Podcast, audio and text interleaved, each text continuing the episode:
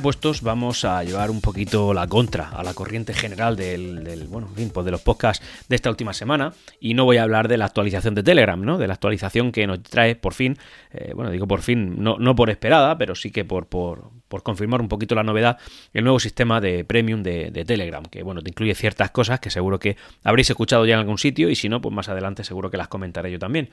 Pero como digo, yo esta semana quiero traer un poquito, llevar un poquito la contraria al sistema y hablar de, otra cosa, del protocolo RCS.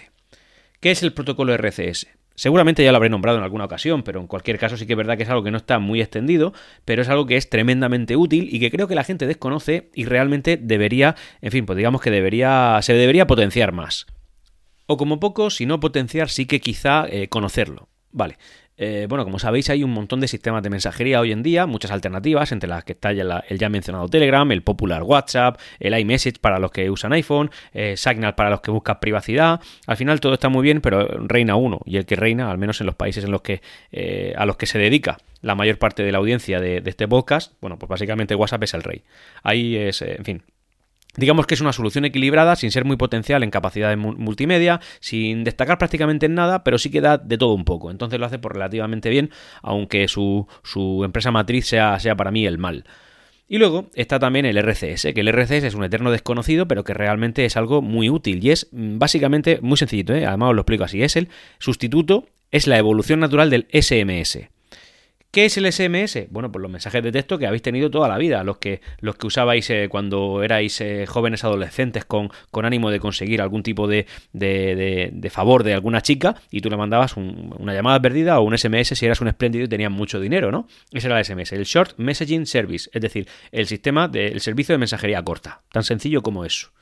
Luego, eh, voy a decir cómo hemos llegado al, RCS a raíz de esto. Vale, está el SMS y luego, pues evidentemente, cada, cada compañía ha ido por su alternativa y algunas han triunfado, otras no, otras se han ido al garete, como por ejemplo, se ha ido al garete, eh, poco lo recordaréis porque no se le dio mucho bombo, pero bueno, en su, en su momento estaba Google Hangouts, que aún sigue por ahí pululando, pero ya se dedica un poquito más al al sistema empresarial y me centro en Google porque Google es quien intenta potenciar el tema del RCS, ¿vale? Estaba el Hangout, sigue estando el Google Chat, que sería un complemento al, al, Gmail, a tu correo electrónico de cabecera, o, de la mayoría de vosotros seguramente, y también incluido estaba el Google Halo, que era como un sistema de mensajería similar a WhatsApp, que, que venía como a sustituir al, Google Hangouts, ¿no? Para, para particulares, no ya para un servicio empresarial, sino para ti y para mí, que somos usuarios de, de sistema de mensajería y todo eso, todo eso para lo que es el público en general, al público al que se dirige, por ejemplo, Telegram, WhatsApp, incluso Signal, bueno, pues para todos ellos ninguno triunfó, ninguno ha tenido el éxito suficiente y que Google haya decidido que merece la pena. Pero claro, Bajo la manga, y aquí está el problema, eh, bajo la manga y de la mano de las operadoras de telefonía móvil estaba la evolución del SMS, que era el RCS. El RCS no es una tecnología nueva, ¿eh? lleva pues eh, fácilmente una década entre nosotros, pero siempre prácticamente en desuso, sin usarse y con muy pocas cosas. Y es verdad que en los últimos 2-3 años Google está intentando potenciarla. Y aunque la tenemos, prácticamente todos la tenemos, casi nadie la usa. RCS es Rich Communication Service, servicio de comunicación enriquecido, tan sencillo como eso. Em, ¿Quién lo tiene? Básicamente, por reducirlo todo, lo tenemos los que, las personas que, tenemos un dispositivo Android y que tenemos instalado en nuestro terminal como sistema predeterminado de mensajería, como programa predeterminado de mensajería, o los mensajes de Google o los mensajes de Samsung. Y creo que hay otra por ahí alternativa, alguna otra alternativa, pero que es de uso residual, ¿no? Muy poca gente lo tiene. Pero el RCS básicamente lo tenemos todos, porque el que tiene un Android muy probablemente o tiene el programa de mensajería de Google o el programa de mensajería de Samsung. Y, y los que tienen Samsung, incluso ahora Samsung está potenciando un poquito más el de Google, más que el suyo propio, para que os hagáis una idea. ¿Cómo sé si yo tengo RCS, si lo puedo usar? Muy sencillo. Abres la aplicación de mensajes, un sobrecito azul, la de, la de Android de siempre, y eh, tú, por ejemplo, bueno, para empezar tienes que saber si tu compañía es compatible. Mm, sea o no lo sea, que, que lo sea depende de que, de que, puedas ver lo siguiente que voy a decir. Si no lo es, nunca lo verás. Cuando tú te vas a la parte del bocadillo que está vacía abajo para que tú la rellenes de texto y la envíes antes de hacerlo, te encuentras pues, con, con lo siguiente. O pone mensaje de texto, en cuyo caso estás escribiendo un mensaje SMS que se tarificará según el precio que tengas acordado con tu operadora, o te pone mensaje de chat Ahí es donde tenemos el RCS.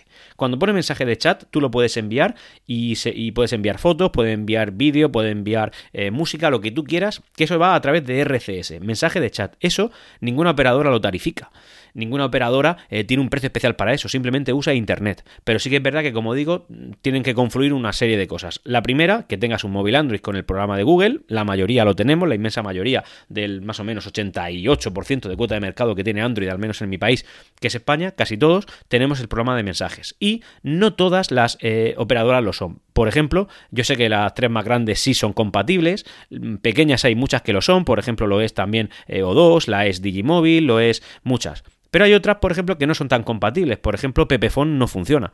Tú eh, tienes eh, una compañía que es bastante popular en España, que es Pepefone, y da igual que tengas un Android con el programa de mensajes y todo activado, que, eso no va a funcionar.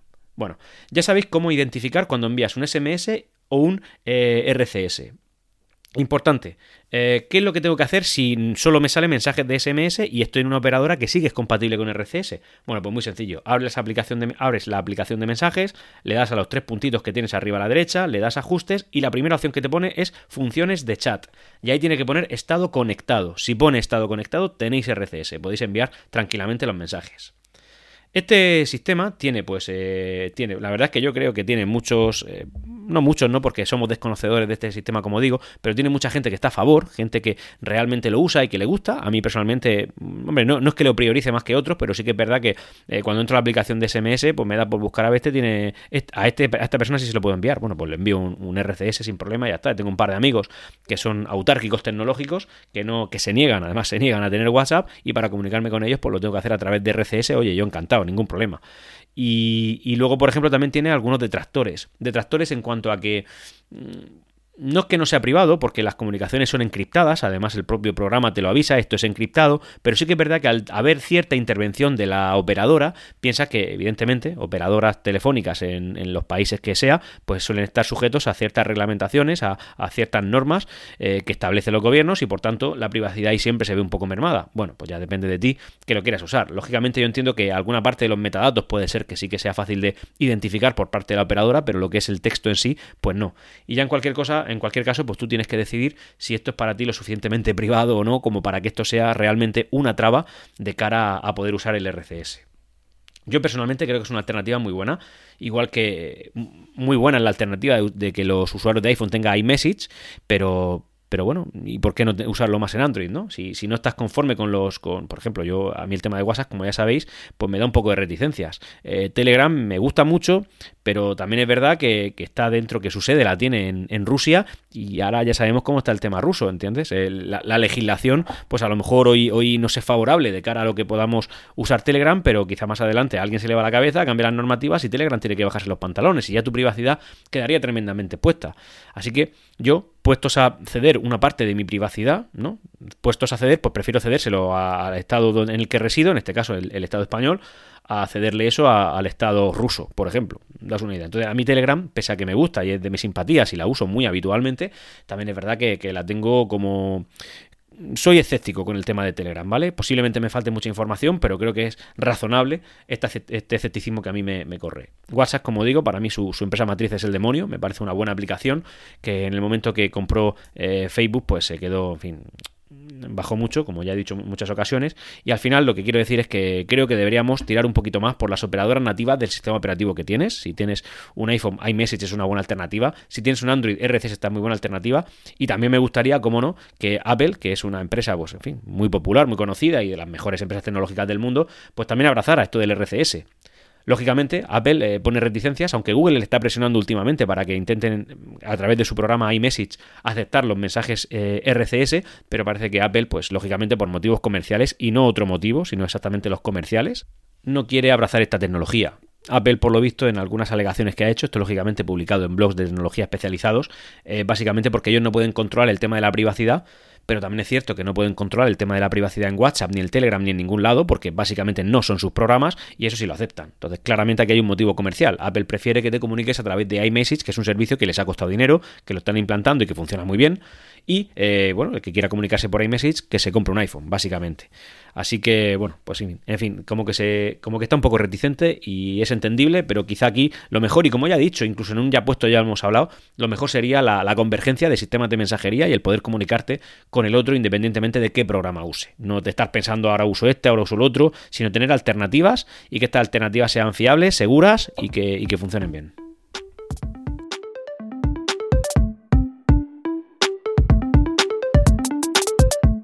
Y hasta aquí, ya puestos. Nos leemos en los canales de Discord de Ciencia o Ficción y en Twitter en Ya Puestos Pod.